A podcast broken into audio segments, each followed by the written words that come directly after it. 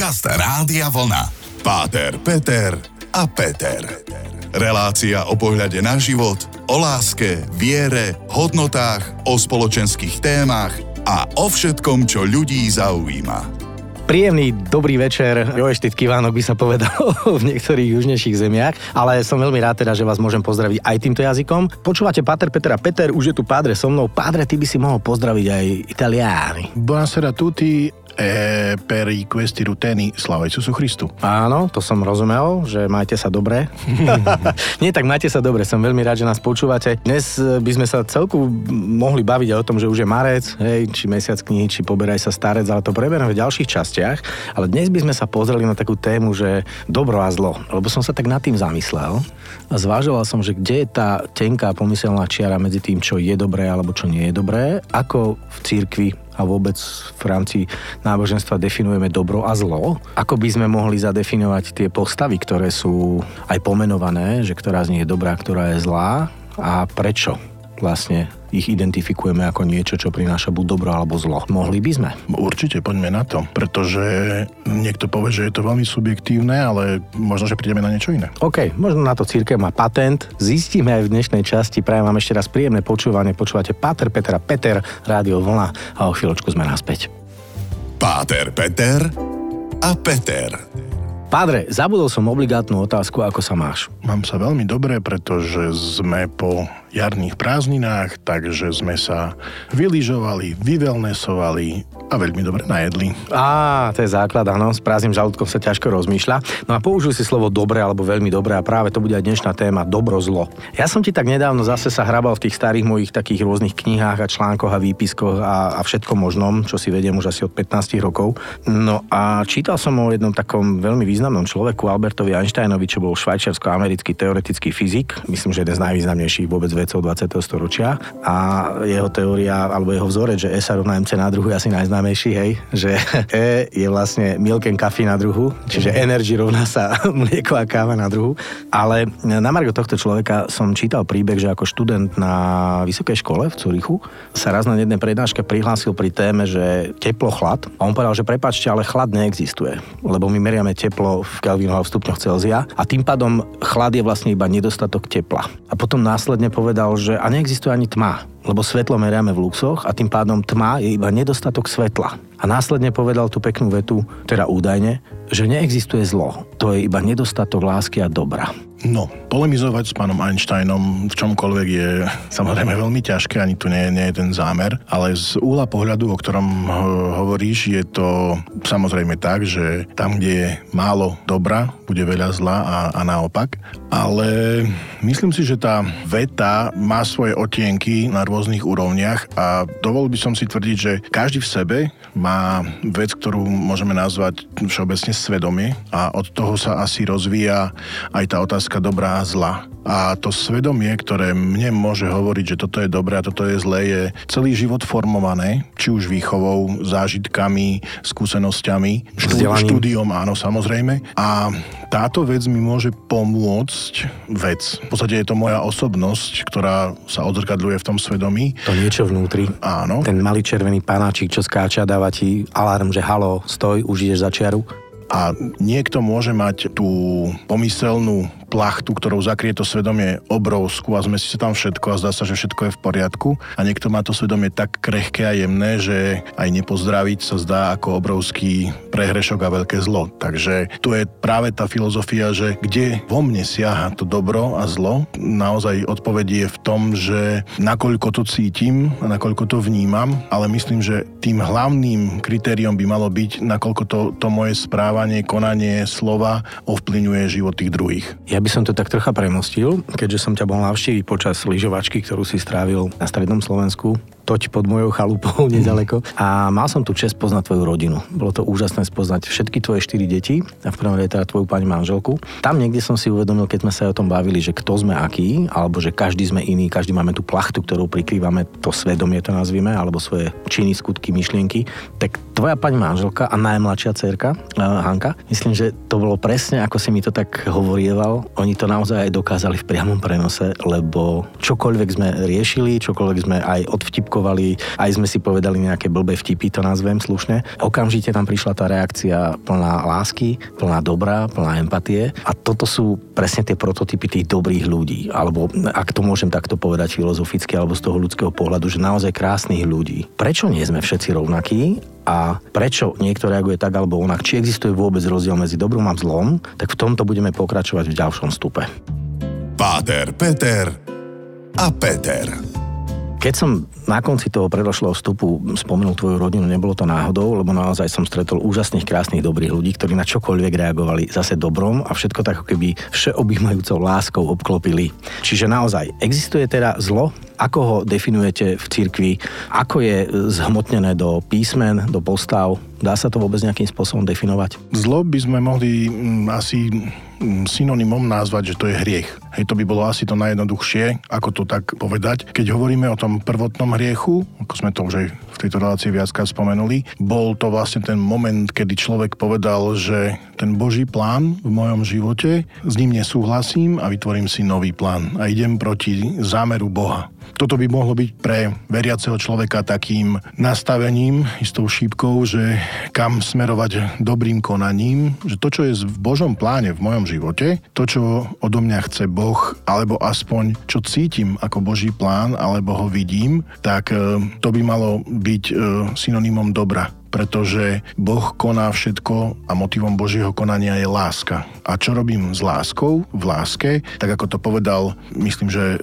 svätý Augustín, miluj a rob čo chceš, len e, toto sa mnohokrát môže potom parafrázovať a zneužívať na rôzne okolnosti, lebo aj nejaký psychopat, ktorý sa zamiluje do niekoho a bude ho väzniť a bude pre neho všetko robiť, povie, že ja milujem. Robil ale, som to v dobrej viere a v láske. Ale mhm. obmedzujem toho človeka, povedal som asi veľmi extrémny príklad, ale aby vyznelo vlastne, že miluj a rob čo chceš, e, nemusí byť vždy to naj lepšie, e, keď sa to zoberie z toho subjektívneho pohľadu toho človeka. Myslím, že si to aj pekne povedal v tom zmysle, že hranica povedzme toho, čo už nie je dobré, je práve tam, kde už obmedzujem niekoho iného alebo mu spôsobujem niečo zlé, aj keď som to robil v najlepšej viere. Hlavne sa pozerať, že to, čo robím, nakoľko má vplyv a aký to má vplyv na život toho druhého človeka, myslím si. Lebo môžem ja dieťaťu povedať, že toto nerob, alebo mu zabrániť v nejakom konaní a on to môže brať, že to nie je pre neho dobre hej, lebo on to pociťuje, že sú obmedzené moje slobody alebo niečo podobné, ale ja ho týmto spôsobom môžem chrániť pred o mnoho väčším zlom, ktoré ono nevníma, keď je to v pohľade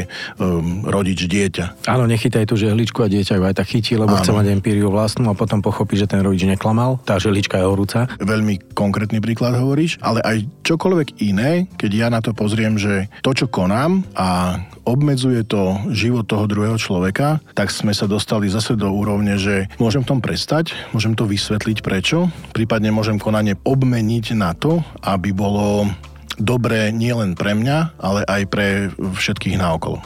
Myslím, že v niektorých častiach dozadu sme sa bavili práve o tom ponímaní alebo vnímaní lásky. Že mm-hmm. to je mhm. tá láska, že robím to dobre iba pre seba, v nádeji teda, alebo myslím si, že to robím dobre aj pre toho druhého. To je dosť egoistická láska, dosť egoistické ponímanie. A potom prichádza ten vyšší level, ako to Gréci definovali, že už som ochotný niečo aj obetovať, zmeniť svoj pohľad, trocha spomaliť, ale napriek tomu ostávam v tom, že chcem ťa chrániť, chcem byť s tebou, mám ťa rád, len už neobmedzujem tvoj uhol pohľadu. To je jedna vec. A druhá vec je zase, že ja keď som zvyknutý robiť niečo a viem, že to obmedzuje, možno, že používam nejaké slova, nejaké gesta, e, nejaké skutky a niekto sa vysloví, že toto sa mi nepáči, toto mi robí zle, toto ma obmedzuje a mnohokrát je taká reakcia, že no tak ja som taká povaha, alebo ja som tak naučený. No toto môže povedať dieťa, alebo človek, ktorý nezodpoveda za svoje činy. A myslím, že sme všetci zodpovední za to, že môžeme meniť svoje konanie a aj to pomyselné zlo zmeniť na dobro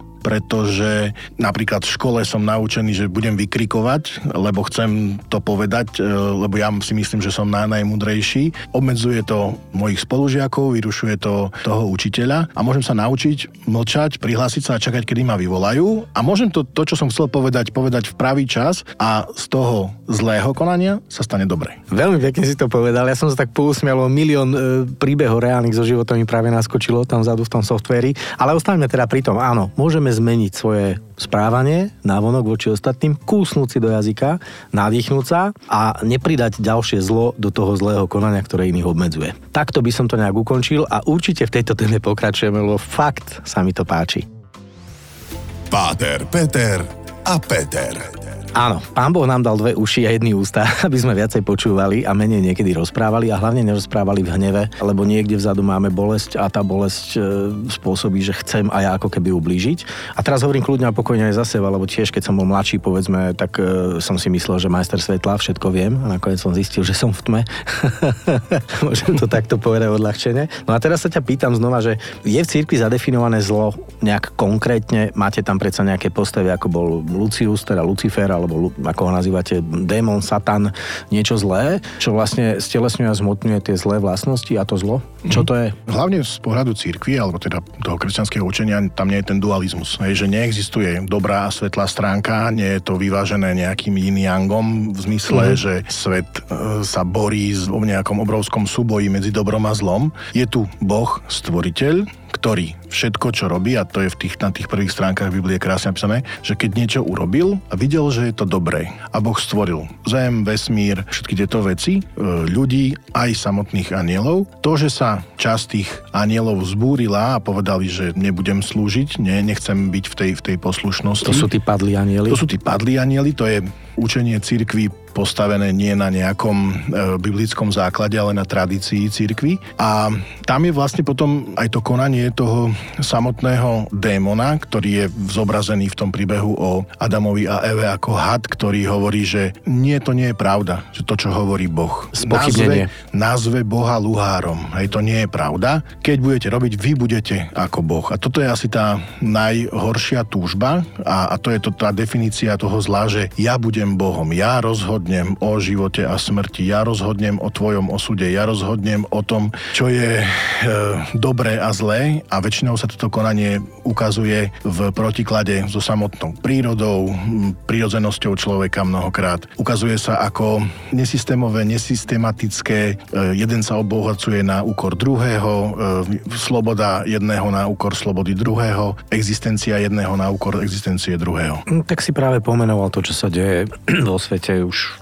niekoľko tisíc rokov, aktuálne tiež, že vždy je tu to dobro a zlo. Ak by sme sa vrátili k tomu učeniu o hriechu, tak tá základná taká definícia, už som aj hovoril, že, alebo že čo je to hriech? Hriech je porušenie Božieho prikázania. Aj máme v sebe nejaký morálny zákon, ktorý je spísaný v podobe v kresťanstve v tých tom desatore, potom Ježiš to tak, tak trošku updateol a dal nám blahoslavenstva a hovorí o tom, že čo treba robiť, ako, akým byť. A potom to zlo je pre človeka vlastne odpor voči tomu, a vrátim sa k tomu, čo som hovoril, odpor voči tomu, čo Boh pre mňa pripravil a myslím si, že keď ja budem Bohom, že to bude najlepšie. A to sa väčšinou ukáže ako presný opak. Mm, ťažká egoistická teória, myslieť si, že som Boha, že môžem všetko.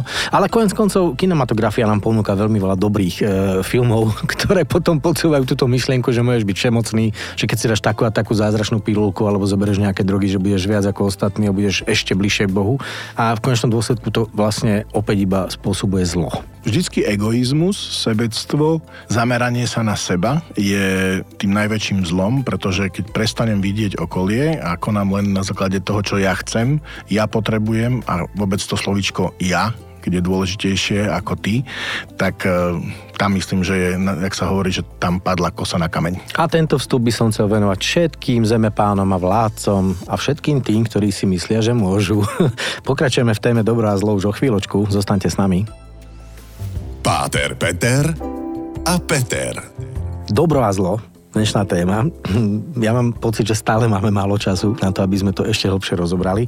A otázka, ako sa dá vlastne so zlom bojovať? A teraz taká veľmi hlboká otázka. Ako to vidí církev? Máte na to patent? Čo vštepujete? Ako to vštepujete?